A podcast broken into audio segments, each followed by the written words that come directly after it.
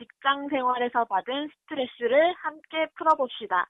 익명 절대 보장 직장 내 아부쟁이 퇴치 프로젝트. 이대리 김실장의 아부금지.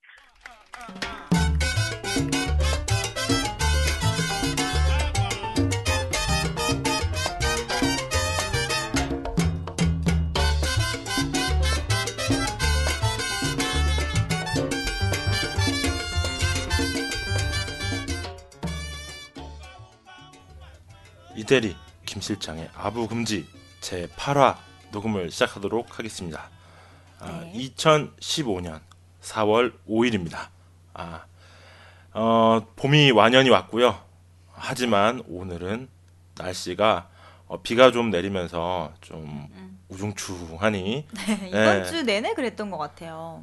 비가 올 듯 말 듯 놀리듯 이렇게 오는 날도 있었고 근데 뭐 봄이니까 비가 네. 좀 와줘야 네, 뭐 농사 짓는 분들도 그래서 꽃구경 가고 싶었는데 날씨 때문에 못 가시는 그런 분들은 조금 아쉽더라도 비를 반갑게 맞이해야 되지 않나 하는 시골 출신 김 실장의 우리 농부심? 네. 시골부심? 네.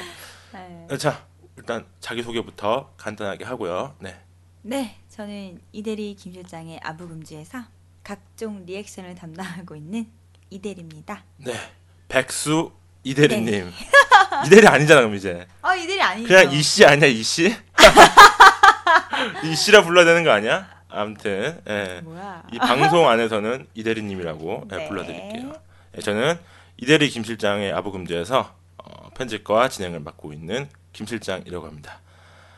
저희 방송이 8화에 접어들었는데 갈수록 댓글 달리는 숫자는 현저히 떨어지고 있다. 그래서 저번 주 방송에는 한 분이 댓글을 달아주셨는데 네. 이번 주에는 한 분도 댓글을 달지 않으셔서 괜찮아요. 저는 이제 약간 좀 마음을 내려놨어요. 아 그래요? 그래도 표정은 그게 아닌데? 표정은 썩어가고 있나요? 아니에요. 근데 네. 저희가 방송이 막 폭발적으로 청취자가 많이 늘어나지는 않았어도 네. 꾸준히 들으시는 분들이 제가 보기에는 한 150분 정도는 꾸준히 들으시는 것 같아요. 네. 감사합니다. 그렇게 집계가 되고 있습니다. 그래서 네네. 저희는 그냥 그 정도 분들만 해도 네, 만족합니다. 네. 물론 이게 언젠가는 또 150분들이 뭐 이제 조금씩 늘어나겠죠. 저는 줄지만 않으면 돼요. 조금씩이라도 늘어나면. 맞습니다. 네. 아무튼. 그래서 오늘은 그래서 팟빵 리뷰 시간은 없고요. 바로 오늘 저희 생생 아부통 시간으로 네. 바로 넘어가도록 하겠습니다. 생생 아부통통통.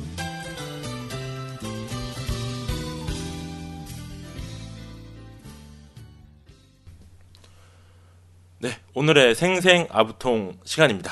오늘 준비한 내용은 네. 화병이에요. 어떻게 울혈.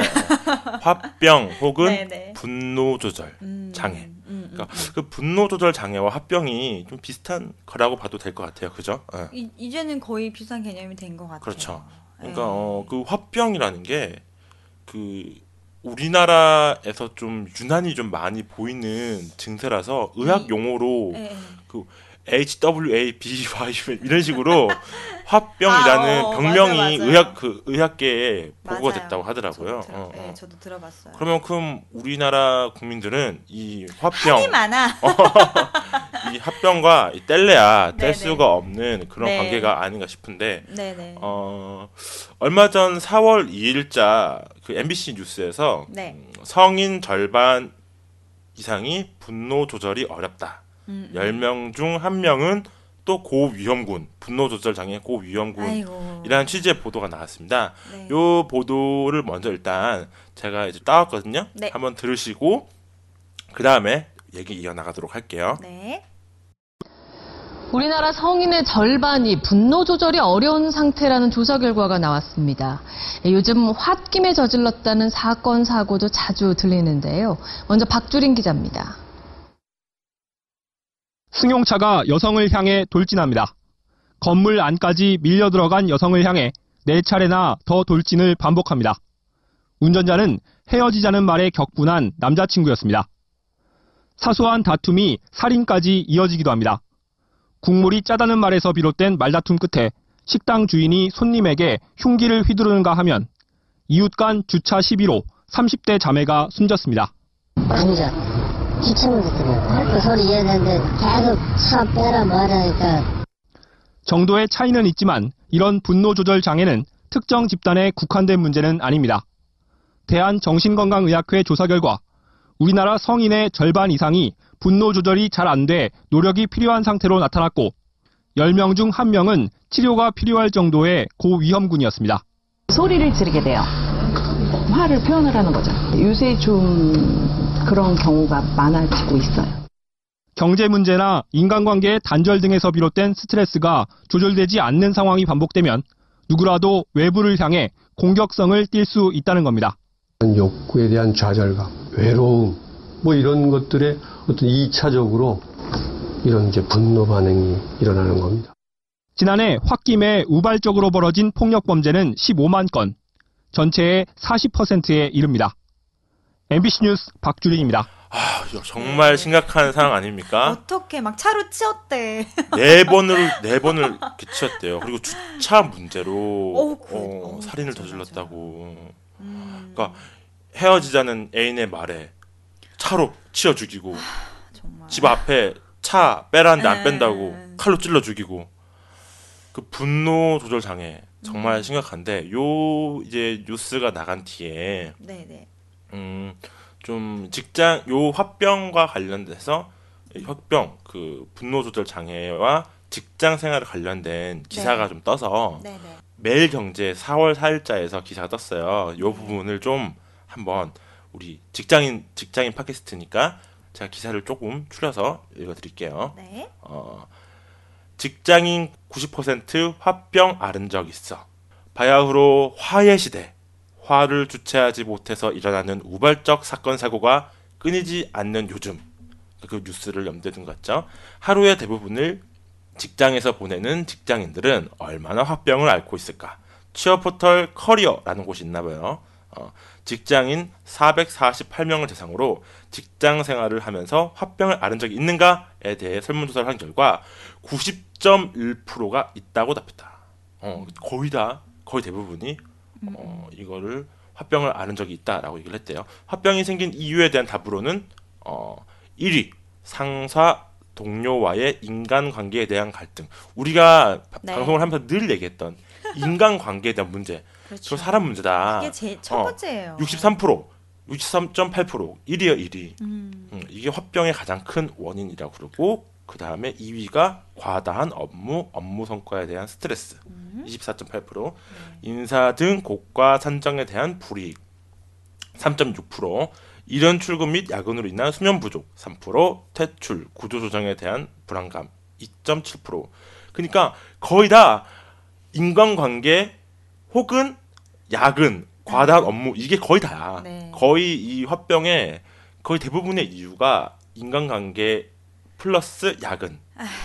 네, 저희가 누누이 얘기했던, 저희 아부금지에서 늘 얘기했던 그 원인들이 여기 좀 설문조사 결과로 나타나 있는 것 같아요. 네.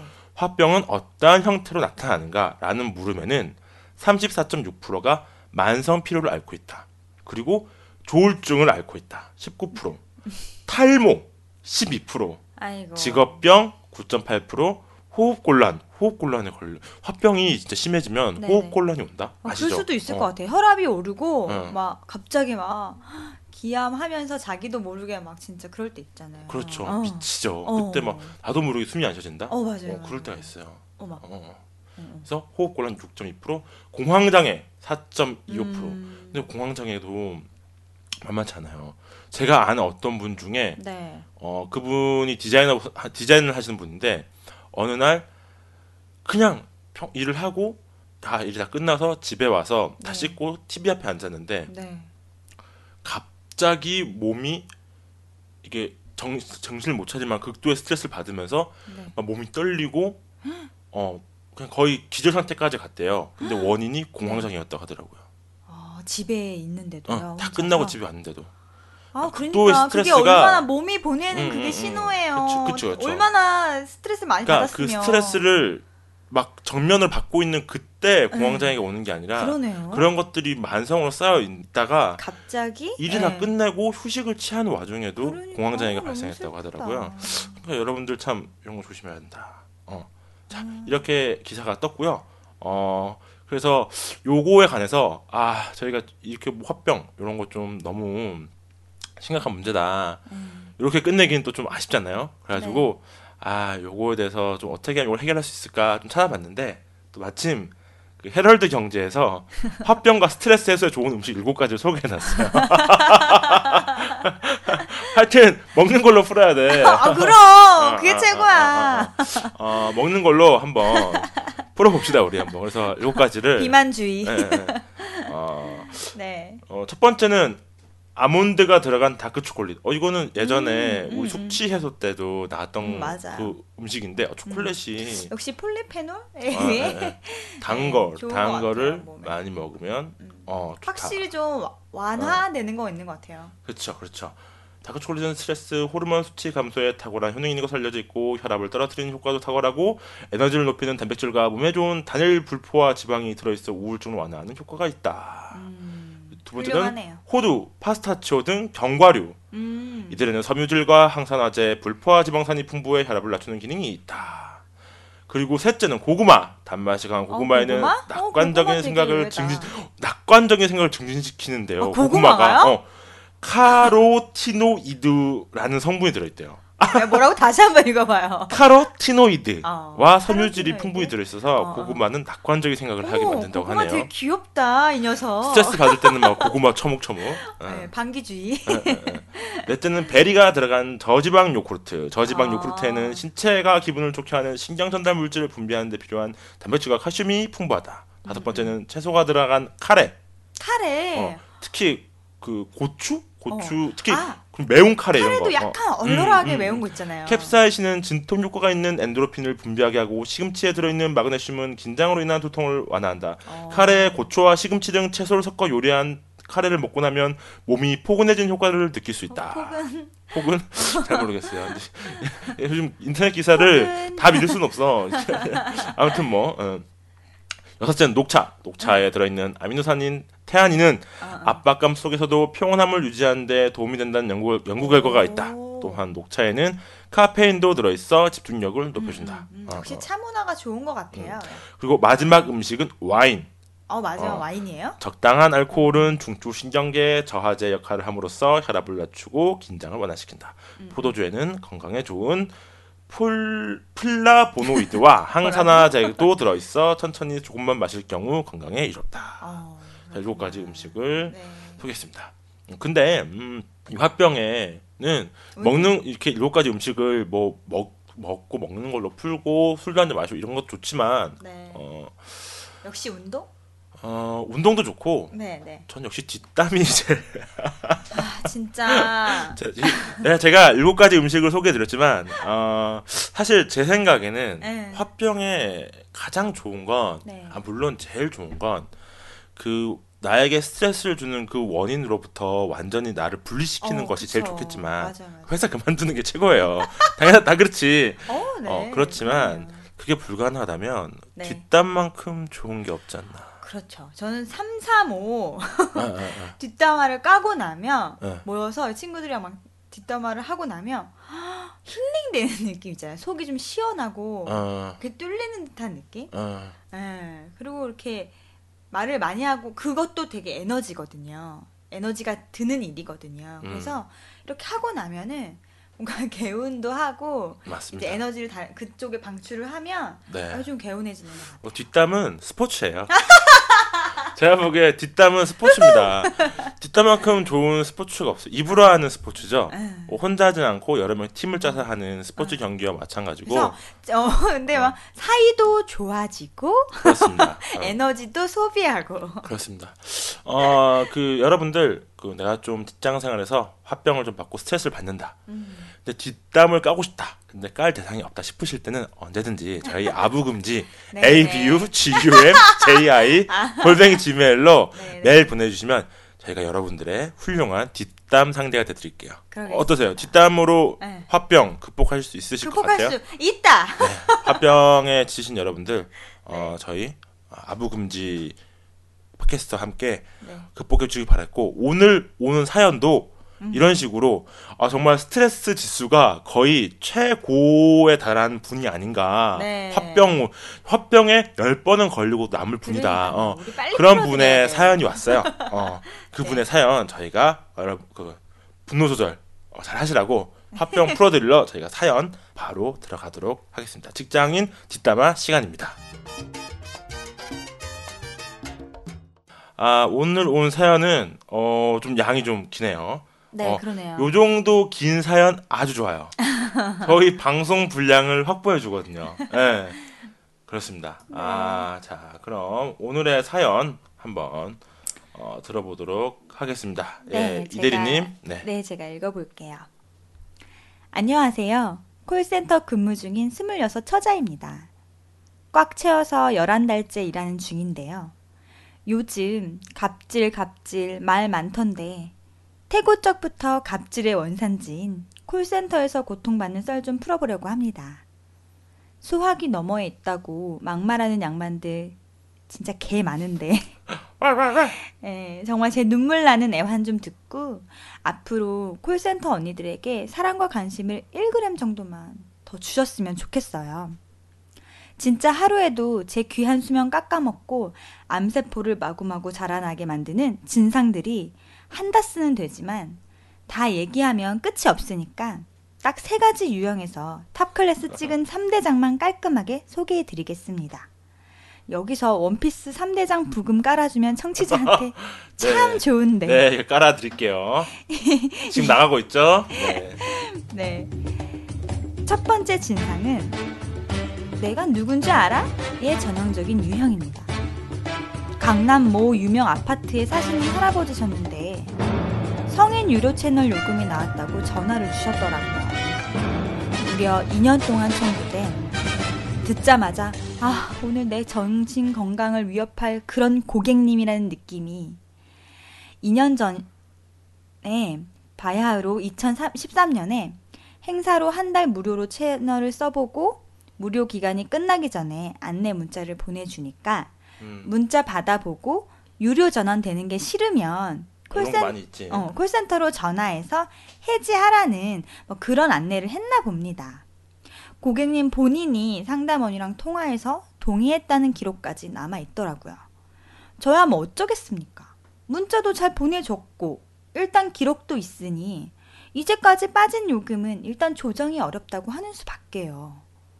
2년 동안 청구된 유료 채널 요금만 50만 원에 육박하고 난 힘이 없고 안 된다고 할 수밖에 없고 아니 자기가 동의도 했고 문자도 받았고 2년 동안 청소 요금은 왜 한 번도 안 들여다봤냐고요. 난 괴롭고 그랬더니 대뜸 갑질이 훅 들어오대요. 내가 누군 줄 아냐고. 그거 인터넷에서 웃기려고 하는 소린 줄 알았는데 진짜 대사가 딱 그렇더라고요. 살면서 처음 들었어요. 아, 갑질이 이런 거구나 하는 느낌? 그래서 대체 이 양반이 누굴까 하는 마음으로 두근두근 했는데 나 조선일보 사장이랑 친구야. 너네 조선일보 사장 친구는 휴대폰으로 야동 서비스를 유료 야동 서비스를 받아보셨다. 왜 이렇게 조선일보 사장 친구가 많아. 그러니까. 대장 친구 왕이야. 네, 여러 번 들어봤지. 나 조선일보 사장 친구야. 너네 회사 사장도 알아. 사장이 아닌 사장 친구. 사장인 듯 사장 아닌 사장 같은 고객님? 본인은 정작 누군지 미스테리로 남고 50만 원도 환불받지 못했죠. 저희도 상담원이 잘못했거나 동의 없이 뭔가 돈 나오는 걸 얹혀줬다라면 당연히 녹취가 남기 때문에 다 시인하고 사과도 드립니다. 물론 돈과 함께요. 그러니까 그런 허세는 제발 자제를 해주셨으면 좋겠어요. 두 번째는 일명 와이파이녀입니다. 와이파이녀. 그날 하루에만 똑같은 질문으로 전화를 10번 정도 해서 모든 상담원들이 그녀를 다 알고 있을 정도랍니다. 사연인즉 그녀는 저희 회사 와이파이 공유기를 집에 설치한 고객이었습니다. 집에 와이파이가 되니까 노트북이나 핸드폰으로 검색해서 신호만 잡으면 되는 거죠. 이게 문제가 될 거라고는 정말 머리털 나고 상상도 못했습니다. 다짜고짜 전화 와서는 핸드폰을 노트4로 바꿨는데 와이파이를 어떻게 잡아야 하냐면서요. 그리고 저녁 8시에 기사를 당장 방문시켜달라고 합니다. 이거 원래 검색하면 나오잖아. 그리고 이거 원래 미리 해야 돼요. 약속을 하고. 아, 그런 거야? 그렇죠. 그날 전화해서 당장 안 오죠. 그 기사를 부른 이유가 내 휴대폰 와이파이를 잡아달라고. 아, 공유기 고장인가 싶어서 원격으로 신호를 보내보니 지극히 정상이었습니다. 혹시나 하는 마음에 와이파이 신호 검색하는 법을 아시냐고 물었더니 모르신다더군요. 그래서 죄송하지만 통신사 대리점이나 삼성제조사로 문의하시면 됩니다라고 했더니, 그렇지, 이거는 삼성 그 휴대폰 만드는 회사로 문의를 해야지. 이거는 설명서가 있어요. 그랬더니 이 전화기는 내 명의가 아닌데 왜 내가 거기에 전화를 해야 하느냐, 제조사를 했다가 통신사를 했다가 왜 말을 바꾸느냐, 와이파이 검색하는 방법 정도는 너네가 숙지해야 하는 거 아니냐며 중간중간 쌍욕도 찰지게 했습니다. 아나 이런 씨발. 참다 못해서 모델마다 인터페이스가 다를 수 있기 때문에 핸드폰 관련 업체에 문의하시는 게 가장 정확하다고 했죠. 마음 같아서 그냥 제가 알려드리고 말겠는데 전 스마트폰 시대가 도래한 순간부터 쭉 앱 등이었습니다. 그러니까 애플 제품만 쓰신 분이라는 얘기죠. 그러니까 애플과 안드로이드 좀 다르니까. 그렇죠. 그러니까 알려줄 수가 없는 나라 미안해. 아, 제발 뭔가 사용할 때 문제가 되는 게 기계가 뭔지 정확히 파악해 주시고 욕도 좀 하지 말아주세요. 흘러가는 목소리라 상관없다고 생각하는 것 같은데 녹취 다 남아요. 이것들아. 고객님에서 이것들로 좀 바뀌었어요. 네. 추가로 케이블 방송 회사에서 TV 왜 안 파냐고 욕하지 마시고. 진짜. 만물상이야, 만물상. 왜 그러나 정말. 만물상이구만. 네. 세 번째. 거지 근성의 끝판왕. 진정한 보스 모빈. 애가 무서워하는데 지금 아줌마입니다. 전화를 받았는데 다짜고짜 TV가 안 나온다고 다급하게 말하더군요. 고장인가 싶어서 확인했더니만 직권 정지였습니다. 네, 돈 안 내면 당하는 그런 거예요. 매달 4개월 미납에 심지어 2번이나 돈 내겠다고 해서 연장까지 받았습니다. 전산으로 정해진 날짜가 되면 자동 정지가 되기 때문에 일단 정지가 되면 솔직히 돈 내는 방법밖에 없습니다. 아니, 저도 서민 중에 서민이지만 자본주의 사회 아닙니까? 꼭 필요한 의식주도 아니고 케이블 방송 수신료는 밀렸으면 내야 맞는 거 아니냐고요. 아니, 그래요. 삶이 빡빡하면 때론 밀릴 수도 있습니다. 근데 이건 뭐 적반하장이 따로 없습니다.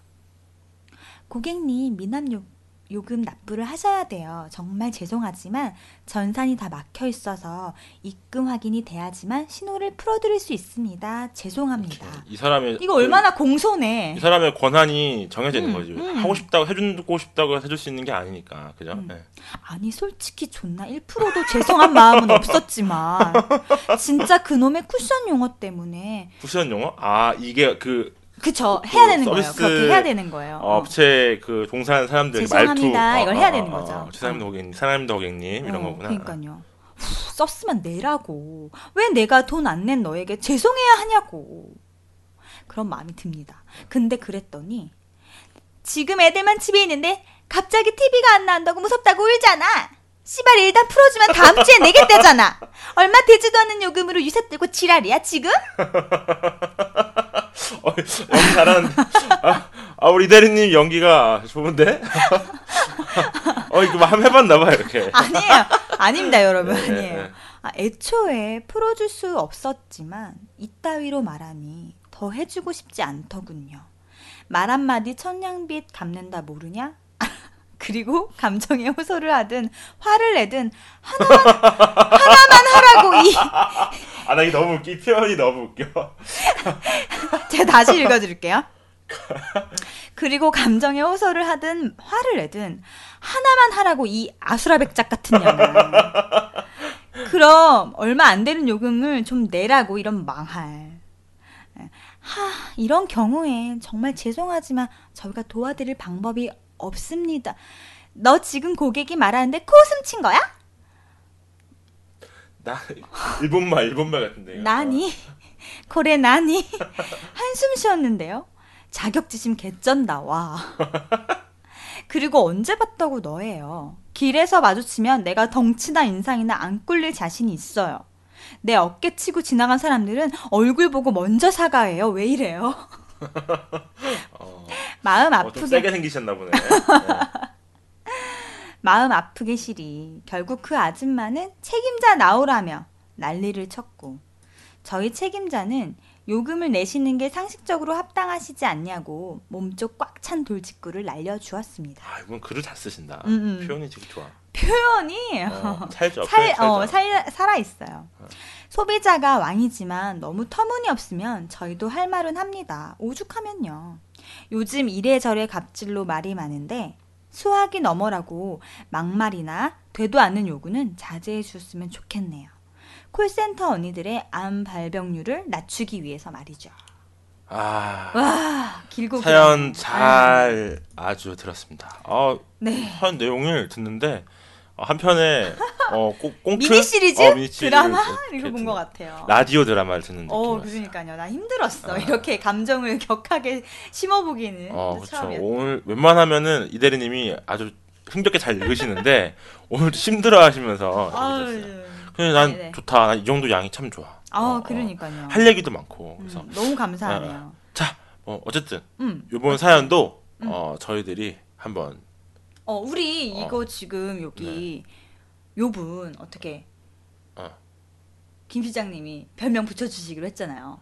아, 그렇지. 우리 별명을 붙이고 얘기해야 편하니까. 네. 자, 이분의 별명은 밀짚모자 루피. 아, 좋다. 3대장과 그래. 싸워 이겨야 돼. 원피스 나 너무 좋아해. 네, 고무고무. 원피스 3대장 얘기를 하셨, 이 세 명의 네. 이 진상 고객님들을 네. 3대장을 표현해 주셨잖아요. 네네. 아까 그 BGM 너무 좋던데. BGM. 제가, 네. 우리 밀짚모자 루피 씨의 사연 잘 들어봤습니다. 네. 네. 어쨌든, 우리 밀짚모자 루피 씨를 위해서 저희가 품평을 해드리도록 하겠습니다. 먼저, 이대리님. 네. 몇 년 주시겠습니까? 뭘 몇 년이야? 몇 년이야? 라인나우야? 라인나우야? 아, 이런 분들, 근데 이런 지금 콜센터 자체 이런 분들 천지잖아. 이런 고객들 천지잖아. 네. 근데 콜센터 업계 자체를 떠나야 된다는 얘기인가? 지금 11개월 꽉 차게 일하셨대요. 그 이것도 6개월을 넘긴 거. 그러니까 3개월, 6개월을 넘긴 게 진짜. 그치. 이 너무... 사연을 보낸 바깥 메일에 써 있었죠. 네, 그래서 이 루피님이 너무 대단하다고 얘기 말씀드리고 싶고요. 그래, 더 버텨서 1년 채우고. 1개월. 그만두는 게 뭐 나을 것 같기도 한데. 예, 이건 오래 못할 것 같아요. 제가 볼 땐 콜센터는 얼마나 힘들겠어요. 참. 아, 정말 정신노동이 감정 착취가 네. 너무 심할 것 같아. 그럼요. 그냥 자기네가 원하는 걸 얘기를 하고 공손하게 고맙다고 하고 서비스를 받고 이렇게 끊으면 되는데 아니 왜 그런 얼토당토 안 한 부당한 요구를 하고 거친 언어폭력을 쓰고 왜 이러는지 모르겠어요. 이것도 그렇게 하는 그 분들도 일종의 분노조절 장애인 건가? 그런 생각도 들고. 맞습니다. 오늘 우리 생생한 아픈 내용이랑 또 맞아떨어진 것 같아. 그러니까요. 자신의 분노조절을 갑질을 통해서 콜센터 직원한테 그렇죠. 그렇게 식으로 이런 사람이 사람들이 다른 아닌가. 사람한테 엄청 친절한 사람일 수도 있어. 그렇지. 근데 몰래 저도 제가 예전에 이렇게 전화 받는 업무직에 속했기 때문에 그게 한 낮 2시 뭐 이르면 12시부터 시작되지만 낮 2, 3시에 심하게 몰리거든요. 특히 40, 50대 남성, 40, 50대 여성. 그리고 이런 거를 즐겨 하신다는 느낌을 받은 적도 있어요. 아. 그러니까 이 사람들이 평소에 그리고 다른 업무를 할 때는 되게 친절한 나이스한 사람일 수도 있어. 근데 갑자기 이런 데 전화해서 그치. 막 푸는 거야. 얼굴 안 보이는 사람이니. 안 보이는 거고 내가 풀고 싶으니까. 그렇게 전 생각도 들더라고요. 옛날에. 그러니까 이거는 내 생각에는 이런 그 콜센터 사람을 쓰지 말고 기계를 써야 돼. 그렇지 않아? 안녕하십니까? 안녕하십니까? 1번. 이렇게. 욕설은 1번. 음담 패설은 2번. 다 끝나면 녹음되었습니다.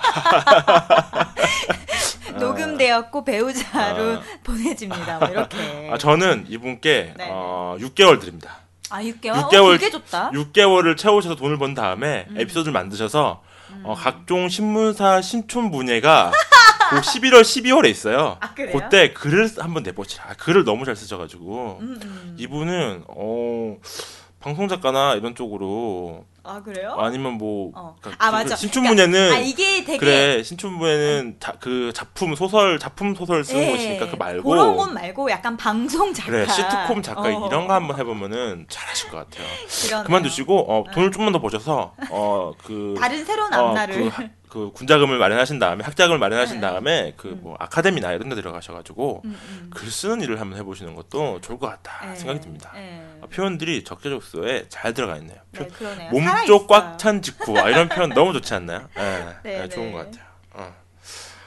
일단은 그래요. 우리 저는 사실 이런 전화 받는 업무를 거의 안 해봤어요. 안 해보시고 그래서 남자들은 좀 대응에 좀 서툴기도 하죠. 시켜주지도 않아요. 이런 남자들은 좀 그래요. 이렇게 좀 잘 받아주고 이런 걸 못해요. 남자들은 그래서 어떻게 대응해야 되는지도 모르고 말로 하는 거에 있어서 좀 남자들이 어려운 사람이 많습니다. 그래서 여자분들이 좀 많이 하시는 것 같은데 그쵸. 어떠세요? 이대리님은 아까 잠깐 말씀하셨지만 정말 진상 나에게도 3대장이 있다. 뭐 있다면 3대장은 아니더라도 진상 고객이 있다. 뭐 얘기해 주실 거 있나요? 네네. 저도 무궁무진합니다. 몇 가지만 얘기해 봐. 저도 한 패스는 되는데 진짜 이게 좀 근데 얘기하면은 완전 막 뭐 노출이 될까 봐. 괜찮아요. 제가 적절한 부분에선 제가 처리해 드릴게요. 이 처리해 드릴게요. 지금 생각해 보면 그 되게 정말 많고 막 모욕적으로 말을 하고 네가 지금 뭔데 뭐 시작해가지고 뭐 너네 사장 바꿔 뭐 이런 사람은 정말 기본적으로 너무 많고요. 지금 생각나는 사람은 그런 게 있었어요. 뭐 처음 전화 와가지고 물건을 이따위로 만들어? 그래서 내 고객님 어떤 일이시냐고 했더니 이제 자기가 산 제품에 이제 문제가 있었던 거예요. 나는 머리털 나고 뭐 이렇게 된 거 처음 봤어. 뭐 어쩌고 저쩌고 이런 걸 만들어서 뭐 파렴치하다 뭐 어쩌다 막 얘기를 막 하면서 인터넷에 올려 말어. 이렇게. 제일 짜증난다. 인터넷에 올려서 뭐 한다. 저는 그게 참. 그 전화 받는 사람들은 힘이 없어. 그걸 내가 해결할 수 있는 문제 상황이 안 돼도. 난 진짜 속으로 그래 올려 이 미친놈아. 막 그런 말 수없이 되뇌이죠. 그러니까 내가 회사 홍보실장도 아니고 이게 전화 받는 사람인데. 뭐 올려 말아? 야, 내 전화비도 아까우니까 네가 다시 전화해. 이제 전화를 한 거예요. 그러니까 끊은 거예요. 전화가 어떻게 끊어졌게 돼서 제가 다시 전화를 걸었는데 컬러링이 당신은 사랑받기 그러는 거야. 교회 다니는 사람이 그러면 되나? 뭐 교회는 아닐 수도 있지. 우리 이웃 아닌가? 콜센터 직원은 우리 이웃 아닌가? 맞고 PC 뭐 그 사람이 교회 다닌다고는 말 못하겠지만 뭐 어쨌든 뭐 여러 감정이 교차하더라고요. 끝까지 그렇게 그 손님은 뭐 태클 걸고 뭐 다시 새로 보내 뭐 내가 그러면 뭐 교환을 어디 가서 하시라 그러면 내가 거기 가야 돼? 내가 왜 가야 돼? 뭐 네가 보내 뭐 이런 거 반말을 써요? 그런 거 나중에는 정말 뭐 반말을 하시는 분들도 있고 뭐 그렇죠. 그리고 제가 있었던 경우에 좀 남자분들도 많았는데 특히 여자 이렇게 어린 목소리가 좀 어린 여자 직원이 받으면 더 이렇게 하대하는 것 같더라고요. 그러니까 그럴 때 다른 남자 부장님 받아서 지금 무슨 일이시냐고 좀 정중하게 하고 그러면 금방 또 이렇게 뭐 해결되거나 좀 이렇게 귀가 죽거나 해가지고 이렇게 끊기도 하더라고요. 저는 그래서 아까 말씀드리고 싶었던 게 그런 거였어요. 특히 이제 여자, 또 어린 목소리가 어린 여자 이런 사람들을 보면 좀 더 깔보는 것 같다 이런 생각 들거든요. 그렇습니다. 이 가장 사회적으로 가장 약한 곳에 위치해 있는 게 콜센터 직원 같다는 생각도 좀 들어요. 왜냐면은 네. 그 누구의 전화라도 고객이라는 이름으로 함부로 대할 수 있는 게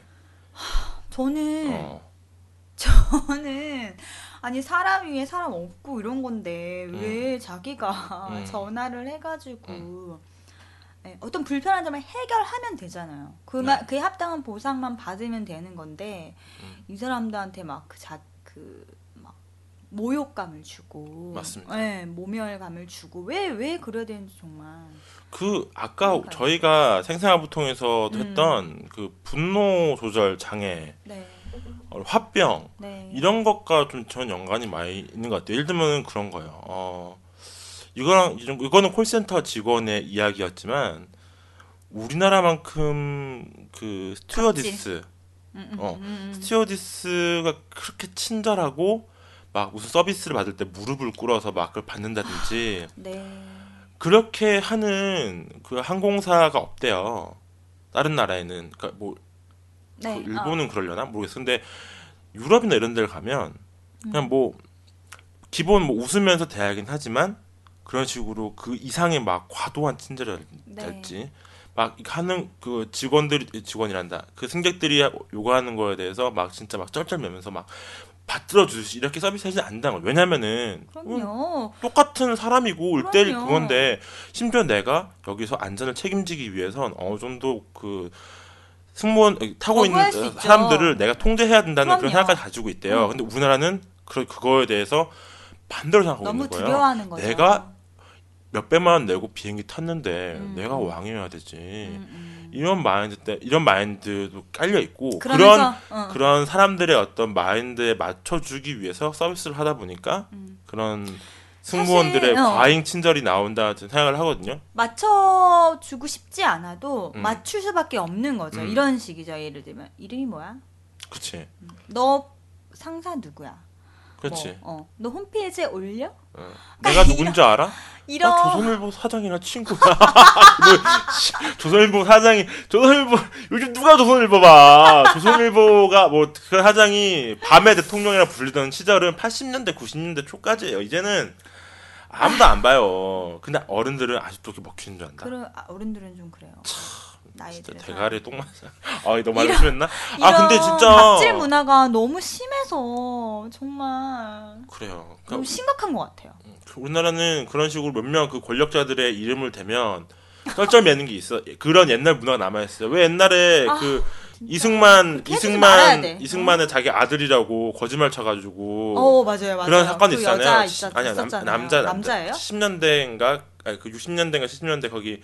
이승만 자기가 이승만 아들이라고 속여서 경상도 일대를 돌면서 막 뭐 도지사면 도지사 경찰청장이면 경찰청장 다 나와가지고 막 극진한 대우를 받고 요새도 있었어요. 박근혜 씨 이제 그런 거 막 청와대 뭐 이런 거 사가지고 막 그런 것도 있었고 실제로 취업을 성공한 사례도 있었어요. 박근혜의 최측근이라 하는 문꼬리 매진방 그런 분들 있잖아요. 문꼬리 3인방인가? 4인방인가? 있어요.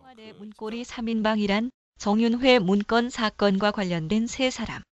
즉, 이재만, 정호성, 안봉근 세 사람을 일컫는 말입니다. 2013년 7월, 전주 소재의 교회에서 장로로 있던 조 씨가 인터넷으로 알아낸 대우건설 사장실 전화번호로 전화를 걸어 이렇게 말을 했다고 하지요. 나는 청와대 총무비서관 이재만이다.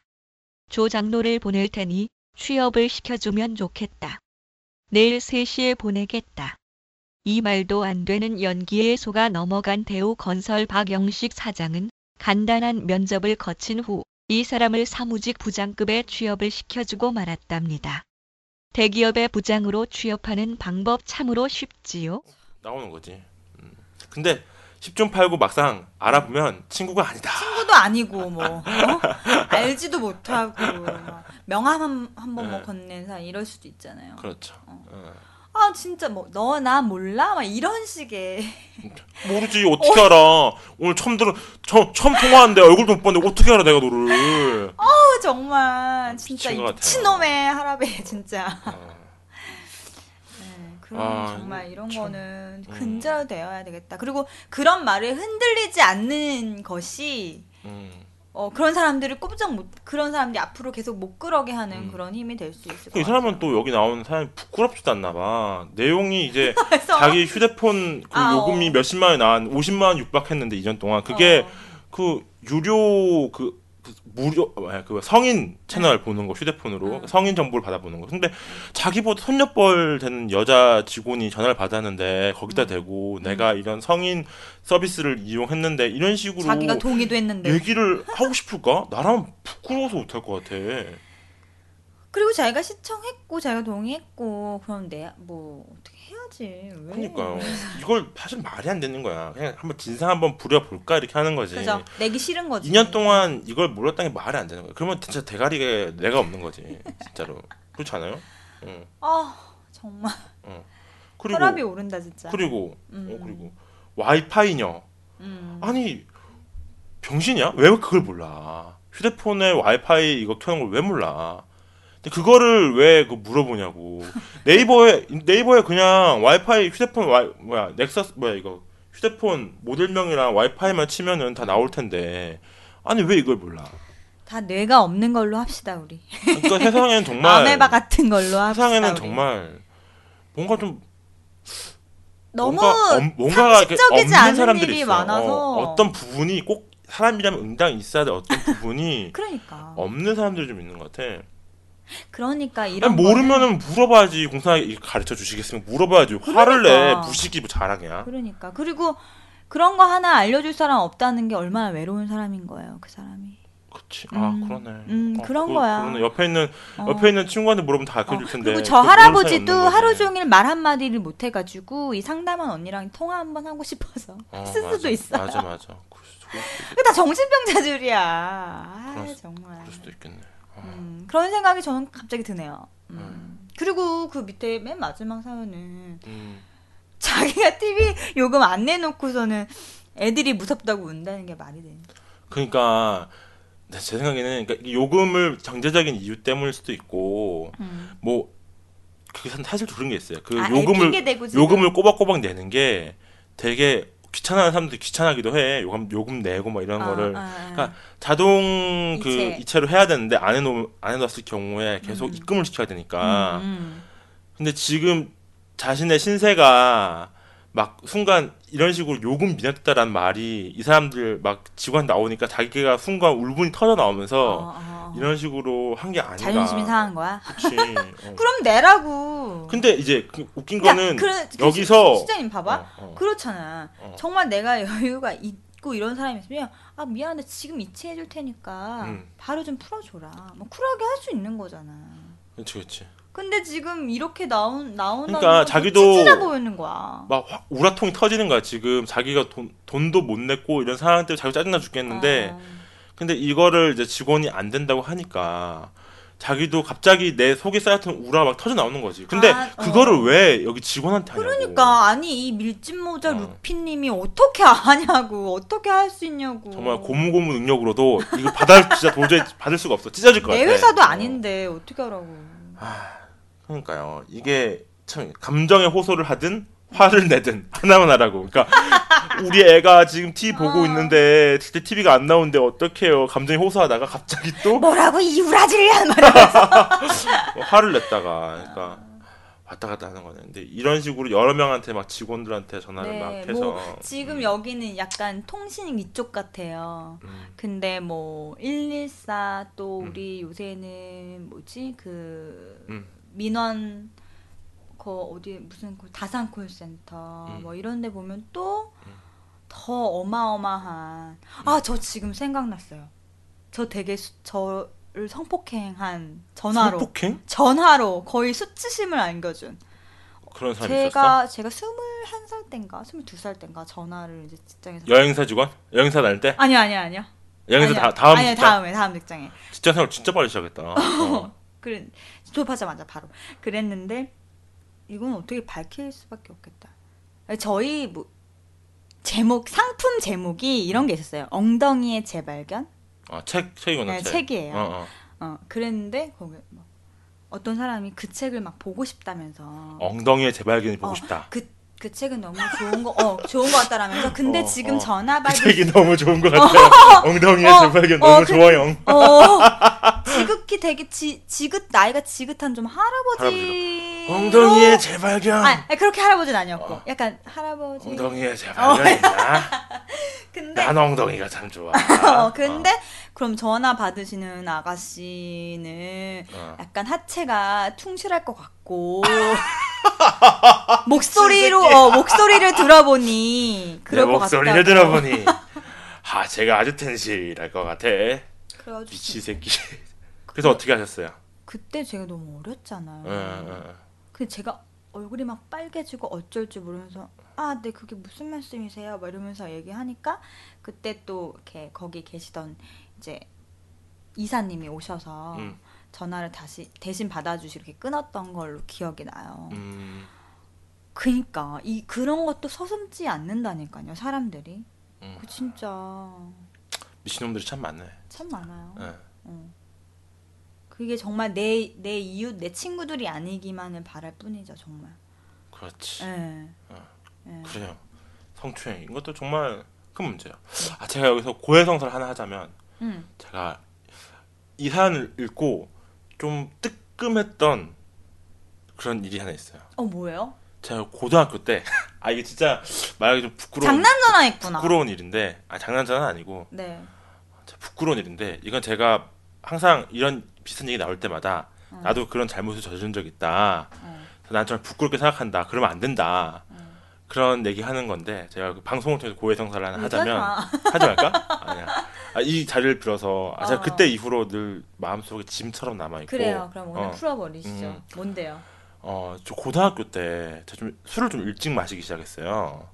그래서 얼굴이 그래서 고등학교 때부터 술을 좀 마셨는데 그때 좀 사춘기가 끝난 지 얼마 안 됐고 사춘기 진행 중이라고 해야 되나? 아무튼 뭐 그럴 수도 있는데 아무튼 제 변명을 좀 하자면 아무튼 질풍노도의 시기였어요. 그래가지고 술도 먹고 사랑의 상처도 좀 받고 뭐 고럴 때였는데 제가 좀 나쁜 그때 제 나쁜 술버릇이 있다는 걸 그때 발견하고 좀 제가 그때 이후로 안 하는데 술에 취해가지고 고등학생이 술 취했는데 누구랑 뭐 얘기를 하겠어요. 술 취해 집에 들어왔어요. 누구랑 얘기를 하겠어요.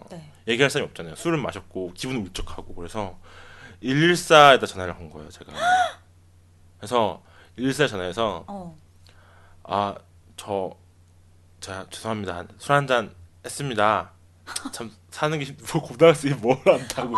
뭐야, 정말. 사는 게 힘드네요. 진짜로? 근데 되게 깜짝 놀랐던 게 뭔지 아세요? 뭐예요? 근데 막 미친놈아 끊어 이럴 줄 알았는데 그게 아니라 네. 잠시만 기다리십시오. 하더니 누구 바꿔주는 거예요. 누구? 114잖아. 114는 항상 누구 연결해주는 거잖아요. 전화번호를. 근데 나 같은 사람들 전담하는 사람 따로 있었던 거야. 지금은 어떻게 하는지 모르겠어. 근데 내 그 기억에 따르면 그날 내가 그랬더니 잠시만 기다리십시오. 하더니 누가 되게 어떤 능숙한 목소리 어떤 여자분이 받더라고 그래가지고 제가 정확한 시간이 기억 안 나는데 한동안 제 그런 힘든 걸 사연을 털어놨어요. 그랬더니 그걸 받아주시는 거예요. 알겠습니다. 저희가 업무 중이니까 그런 이야기들 잘 들었고 잘 푸시고 잘 주무셨으면 좋겠다고. 진짜? 저는 그냥 계속 잘 잤어요. 그리고 다음날 아침에 일어났는데 생각났냐? 너무 부끄럽고 쪽팔리고 미치겠는 거예요. 근데 정말 근데 그분은 그런 술 취한 개 진상 떤 나를 이렇게 받아주셨을까? 너무 고맙다. 그때 이후로 좀 약간 좀 반성을 하고 그 이후로는 다시는 그런 행동을 하지 않았습니다. 친구들한테 하면은 아니 저기 실장님 그런 네. 일 있을 때 사랑의 전화 있어요. 아, 그런 게 있어요? 네, 사랑의 전화도 있고 그리고 여성 긴급 전화 1366. 그리고 청소년들을 위한 여성 그 청소년 그 센터도 있고요. 아, 내가 그런... 그때 청소년을 위한 센터 그런 걸 내가 알았다라면. 그런데 가면 이렇게 도움 받을 수 있죠. 그럴 때 있죠. 난 참 사람... 도움이 필요한 청소년이었구나. 그랬구나. 아무튼. 이거는 제가 부끄러운 기억 중에 하나고 정말로 지금도 그때 그 114 직원분께 제가 물론 그때 욕설을 하거나 그런 건 하지 않았어요. 제가 너무 힘든데요. 이렇게 전화 걸 사람이 없어서 114 전화했습니다. 찌질하게 그걸 받아주셨어. 근데 그분도 그런 사람이 그리고 있었나 보다. 그리고 그런 찌질한 병신 전담반이 있었던 거죠. 아니 그런데 또 그거를 장난치지 마시죠. 이렇게 팍 끊어버릴 수도 있는데 잠깐만 기다리세요 하고 거기 이렇게 하는 거 보면 아유, 참 고맙네요. 그때 상처받지 않고 저는 상처는 안 받고 대신에 미안한 마음이 생겨서 이제 그러면 안 되지. 다음부터 그 뒤로는 뭐 성인이 되고 나서는 절대로 그런 거에 대해서 그랬구나. 네. 참 부끄러운 기억 중에 하나입니다. 정말 부끄러운 기억 중에 하나고 여러분들도 어릴 적엔 한 번은 그럴 수 있어요. 한 번씩. 네. 뭐 아무튼 근데 저도 뭐 이렇게 있어서 좀 부끄러운 기억이 있지만 여러분들 절대로 회사에서 받은 스트레스 혹은 뭐 가정에서 받은 스트레스 네. 어떤 스트레스가 쌓였다는 이유로 내 스트레스를 풀기 위해서 또 다른 남에게 네. 상처를 줄 권리는 누구에게도 없습니다. 누구에도 없습니다. 네, 네 정말 내가 다른 사람한테 상처 줄 권리도 없고, 그 사람을 판단할 그것도 없고, 내가 돈이 있다고 해서 없는 사람을 없인 여길 수도 없는 거예요. 네. 네, 제발 모든 분들이 이걸 아셨으면 좋겠어요. 그러니까 내가 그 어떤 회사에 물건을 샀다고 해서, 그 물건에 대한 사용권을 획득했다고 해서, 네. 그 회사의 직원에게 막 함부로 대해야 할 수 있는 권리까지 획득한 건 아니에요. 김 실장 너무 말 잘한다. 그래? 나 지금 눈물 날 것 같아. 아니 이건 진짜 근데 그렇게 착각하는 사람이 너무 많아. 내가 물건 샀으니까 내가 이 마트에서 물건 샀는데 이거 물건에 하자 있네 이따위로 할 거야 하면서 막 그런 사람 많잖아요. 많이 벌써 막 그 블랙 컨슈머들 네, 네, 벌써 이미 막 많이 사용한 뒤에 반품을 해달라고 하면 욕설을 한다든지 이런 게 TV에도 나오고 그랬는데 물론 잘못된 어떤 그런 서비스를 받았다던가 혹은 소비자의 권리에 응당 따져야 할 수 있는 문제라든지 네. 받아야 할 게 있다든지 이런 거에 있어서는 그 따지는 건 당연한 권리입니다. 그렇지만 그 과정에서 어떤 누군가에게 상처를 입혀야 된다는 거는 그 누구도 네. 그 보장되어 있는 게 아니에요. 당신이 가지고 있는 권리가 아니다. 난 특히 또 좀 그런 분들 있잖아요. 레스토랑이나 뭐 가게 이런데 식당 같은데 가가지고 문제가 있을 때 네네.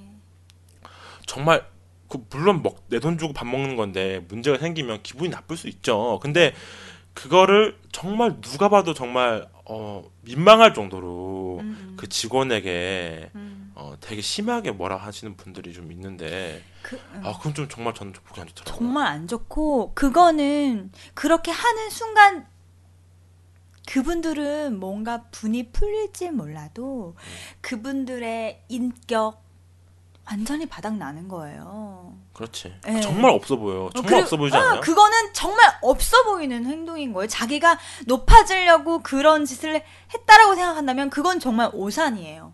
자기가 더 볼품 없어지는 꼴이에요. 그거는. 그렇지. 네. 아니 물건에 문제가 있으면 예를 들어 음식이든 물건에 네. 문제가 있으면 그게 없다라는 걸 밝히고 네. 거기에 응당한 뭐 환불이든 그럼요. 뭐 다른 조치를 받으면 되는 거고. 네. 그게 잘 안 돼서 불만이 쌓이면 그 가게를 안 가거나 그 서비스를 안 받으면 돼. 더 이상 이제 돈을 지불하지 않으면 되는 그쵸. 거예요. 그렇게 하면 되는 거지. 저 호텔에서 있을 때 네네. 그때 그 이제 꼭 이렇게 말하기 싫지만 꼭 졸부들이 우리 JB 졸부 JB들이 우리 JB들이 와서 그렇게 항상 진상을 떱니다. 정말 VIP는요. 늘 매일 오는 그런 VIP는 정중하게 얘기하고 바꿔달라고 해요. 근데 그치. 이제 후식에 후식 그 과일에 약간 뭐가 묻어 있었나 봐요. 근데 그 JB가 캡틴 나와라. 캡틴 뭐 선장님. 캡틴. 우리 캡틴이에요. 우리 캡틴. 총지휘인 나와서 여기 무릎 꿇어라서 무릎 꿇고. 무릎을 꿇었어 그래서? 네, 모든 사람 보는 앞에서. 그리고 그 무릎 꿇고 뭐 사죄 100배 사죄 한 다음에 그냥 나갔어요. 근데 그 총지배인은 우리 거의 뭐 부장 뭐 이사격인데 그분 이렇게 막 무릎 꿇리고 그렇게 해서 하는 거 진상 보니까 전 진짜 아직도 그게 되게 트라우마처럼 싹 박혀 있어요. 그 무릎 꿇고 그 막 그 JB들이 막 진상 떨던 모습이. 근데 그런 걸 경험하고 나니까 너무 싫은 거예요. 그런 사람들이. 네, 그 실제로 그런 일이 있어요. 있지. 진짜 내가 목격한 사람으로서. 난 내가 그런 저는 다행히도 서비스업에 종사하지 않았기 때문에 네. 그런 일을 거의 제가 해본 적 당해본 적은 없는데 만약에 다행이다. 제가 그런 일을 당한다면 저는 아마 못 견딜 것 같아요. 성격이 지랄 맞아서. 그런 모멸감 이런 게 얼마나 그게 암 자라나게 하고 그게 분노 조절 장애 불러오고 그런 거예요. 암세포야. 그래서 피해자가 가해자가 되는 거예요. 그치. 나 이게 그래서 이 활류고리가 끊어지지 않는 거예요. 내가 서비스할 땐 이렇게 열심히 하는데 그러니까 자기가 이렇게 막 열심히 어떤 고객에게 막 충성을 다해서 뭔가를 하고 나면 다른 내가 서비스를 받으랬을 때 그쪽이 서비스가 좀 모자란 것 같으면 분통이 터지는 거야. 분통이 터지죠. 나는 이렇게 열심히 했는데 얘네들이 똑바로 안 해? 네, 맞아요. 뭔가 나만 무시당한 느낌? 아니, 그러니까 어떤 사람들은 같은 업계면 아유 힘들죠 이러면서 이럴 그래야 정상이지. 이럴 수 있는데 이제 어떤 사람들은 더 하는 거죠. 자기가 받은 것들 풀기 위해서. 그렇지. 그러니까 우리가 이런 처우를 우리가 받기 싫으면 우리도 그런 사람이 되면 안 되는 거예요. 이게 계속 그렇게 피해자가 가해자가 되고 가해자가 피해자가 되고 계속 이렇게 도는 거거든요. 그렇죠. 네. 그렇게 말하면 그렇게 생각하면 좀 또 씁쓸하긴 한데 아 진짜. 이런 방송 듣는 분, 요 우리 방송 듣는 분들 우리 청취자분들만이라도 안 그러셨으면 좋겠다. 네. 우리 이대리님, 김실장, 우리 두 사람부터라도 물론 우리가 뭐 그렇게 심한 사람들 절대 아니지만 우리들도 조심하고 그렇죠. 주변에도 그쵸. 주변 친구들이 그런 사람 있으면 그러지 말아라. 아부금지 제8화를 들어봐라. 이렇게 얘기를 좋다. 해서 이거를 그 교육용으로 배포해 주시기를 바라겠습니다. 참 이런 걸 보면 아직도 우리나라는 조선시대의 어떤 그런 양반 쌍놈 그런 전 근대적인 사고 방식에서 그게 달라진 게 없다. 그리고 뭐 인도의 카스트 제도 뭐 이런 게 뭐 사실 우리도 말만 뭐 아닌 거지. 그래요. 이런 거잖아요. 사회가 그 급격히 자본주의화 되면서 그런 건지 몰라도 그 갑과 을이라는 게 단순히 나는 언제나 항상 갑 혹은 항상 을 이렇게 정해진 게 아니라 어떤 상황별로 맞아요. 갑과 을로 계속 이렇게 좀 체인징 돼요. 어떨 때는 내가 회사에 가면 어떤 높은 사람들이나 혹은 뭐 VIP들한테 을로 취급을 당하다가 그러니까 뭐 좀 내가 뭐 거래처 나가면은 또 그쵸, 내가 갑자기 갑이 되기도 했다가 또 물건을 사러 갔을 때 내가 돈 주고 어떤 뭔가를 구매할 때는 그러니까 자본주의 사회는 항상 뭔가 물건을 소비할 때 그런 어떤 내가 살아있음 어떤 나의 어떤 자존감 이런 것들을 채워주는 게 자본주의 사회라고 하잖아요. 네. 그런 식으로 물건을 소비할 때 내가 어떤 또 갑의 위치로서 뭔가 받고 싶어하고 그리고 그런 서비스를 잘하는 회사를 정말 서비스 좋은 회사라고 생각하고 그죠? 네. 나에게 내가 갑질을 마음껏 할 수 있게 해준 회사 그런 식으로 어떤 갑이 됐다가 을이 됐다 갑이 됐다가 을이 됐다 이거 자체가 거미줄처럼 엉켜있는 사회다 보니까 이런 식으로 내가 조금이라도 갑질을 하고 싶은데 이게 제대로 안 될 경우 분통이 터지고 뭐 이런 식으로 잘못된 어떤 그런 사회적인 문화가 잡혀 있는 것 같아요. 맞아요. 이런 것들을 정말 이건 좀 단순한 이야기지만 별거 아닌 이야기일 수 있지만 서로 입장을 좀 바꿔놓고 생각해서 내가 저렇게 저기서 알바하고 있는 사람 서비스를 해주고 있는 사람 입장이면 내가 기분이 어떨까 그런 것들을 좀 한 번만 생각해 봐야 되지 않을까 생각이 듭니다. 그렇습니다. 네. 네. 뭐든지 요구할 때 웃으면서 요구했으면 좋겠어요. 나는 그렇던데 뭔가 문제 생겼을 때 아 저기요 뭐예요 이거 좀 이렇게 하면 안 되죠 이렇게 얘기하는 것보다 아 저기 죄송한데요 이게 조금 문제가 있는 것 같은데요 이렇게 웃으면서 얘기했을 때 더 서비스가 좋더라고요. 다가오는 서비스가. 맞아요. 사람이 상대적인데. 그렇죠. 그렇죠. 내가 좋게 하면 나도 좋아지는 거고 나쁘게 내가 나쁘게 하면 나쁘게 돌아오는 것 같아요. 그렇습니다. 네. 그래서 우리 오늘 사연 이야기는 그럼 제 파라 네. 이야기는 직장인 뒷담화 시간은 네. 여기까지 하는 걸로 하겠습니다. 자, 이대리님 오늘 어떠셨습니까? 아 저도 뭐 많이 당해봤던 일들이라 주마등처럼 스쳐 지나가네요. 아. 저는 지금 백수라서 너무 행복하고요. 콜센터라는 그 상담을 해준다는 게 얼마나 어려운 일인지 잘 알 것 같아요. 그래서 너무 고되고 근데 또 급여 수준이나 환경은 좀 더 나쁘고 그런 것 같아요. 그래서 오래 하지도 못할 거예요. 저희가 뭐 오래 해라, right now 당장 뭐 그만둬라, 더 다녀라 이렇게 해도 오래 뭐 못하실 것 같아요. 그래서 그런 일하시는 분들 생각해 보니 마음이 또 짠해지고 그러네요. 그래서 좀 그런 분들의 처우가 좀 좋아지길 바라봅니다. 네, 저도 일단 사연이 너무 글이 재밌으셔가지고. 들으면서 이대리님이 읽어주실 때 들으면서 너무 재밌었고 네. 이런 콜센터 직원분들에게 진상을 떨면 서로 힘들고 서로 화가 나고 그래요. 근데 한번 굉장히 역으로 친절하게 한번 대해보시면 어떨까. 콜센터 직원분들 친절하게 대라는 게 아니라 우리 청취자분들이 일반 사람들이 이런 콜센터에 문의를 할 때 얘기를 할 때 친절하게 얘기하면 그분들은 아마 하루 종일 기분 좋지 않을까? 그럼요. 되게 정말 친절한 고객을 만났어. 정말. 아, 너무 고맙다. 고생 많으신다. 감사합니다. 이렇게 막 해주면 그분들의 서비스는 훨씬 더 좋아질 거예요. 왜냐면 정말 기분 좋잖아. 일할 맛 나지. 뭔가 나의 어떤 서비스에 만족해하는 고객 얼마나 좋아요. 웃으면서 서로 좋은 거예요. 하루하루 기분 좋을 걸. 그러니까 그분들한테 뭐라고 한다고 해서 내가 받을 수 있는 서비스가 뭐 높아지는 하지 않습니다. 그분들이 할 수 있는 그거에는 한계가 있어요. 그럼요. 화낸다고 해서 내가 뭐 나아지는 게 없어. 달라지는 건 없어요. 근데 막 그렇게 생각하잖아. 목소리 큰 사람이 이기는 거고 내가 좀 더 이렇게 해야 그때서야 정신 차리고 그치. 나한테 해준다. 뭐 이런 목소리 생각. 크게 봤자 소용없다니까. 그 사람들은 결정 권한이 없어.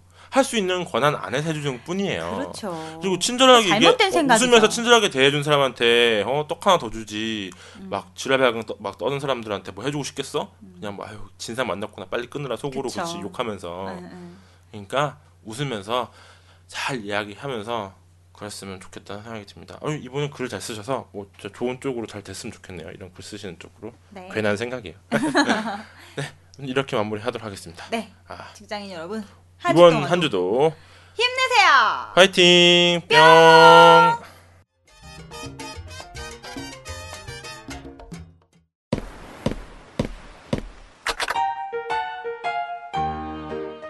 이대리 김 실장의 아부금지 잘 들으셨나요? 아부금지는 여러분들의 사연으로 이루어진 방송입니다. 여러분이 직장에서 직접 겪으신 혹은 주변에 있었던 수많은 사연들을 메일로 보내주세요.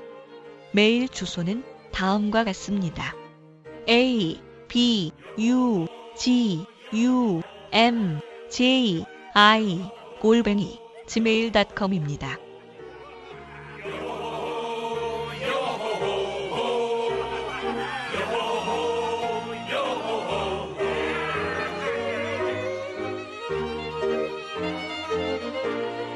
핑크스의 술병을 전해주러 간다네. 해풍에 몸을 실어 파도에 실어 수평선 너머로 저녁 놀고 춤추네. 하늘에 우리 지은 새들의 노래 잘 있거라 한구여 정겨운 고양이여. 힘차게 불러보자 수랑의 노래.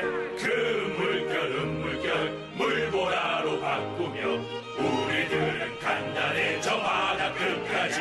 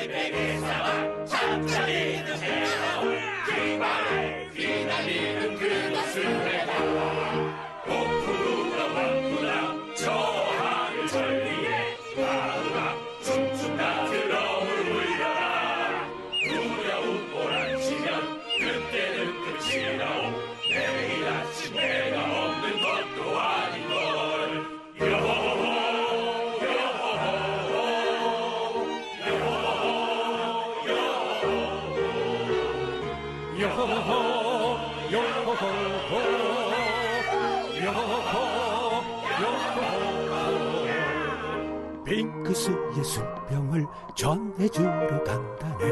오늘일까 내일일까 애타는 저녁. 소문으로 그림자 다시는 못 만나리. 끙끙대서 뭐하랴 내일도 오는 밤. 빙크스 예술병을 전해주러 간다네. 우렁차게 불러오자 바다의 내려가네. 누구나 언젠가는 백골로 변한다네. 한없이 끝없이 즐거운 이야기. 여호호 여호호 여호호 여호호 여호호 여호호 여호호 여호호 여호호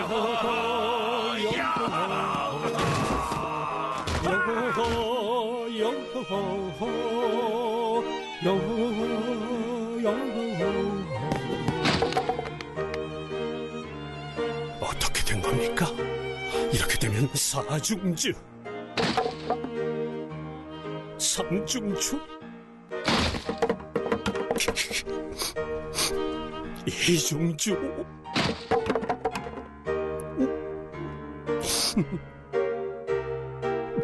독주.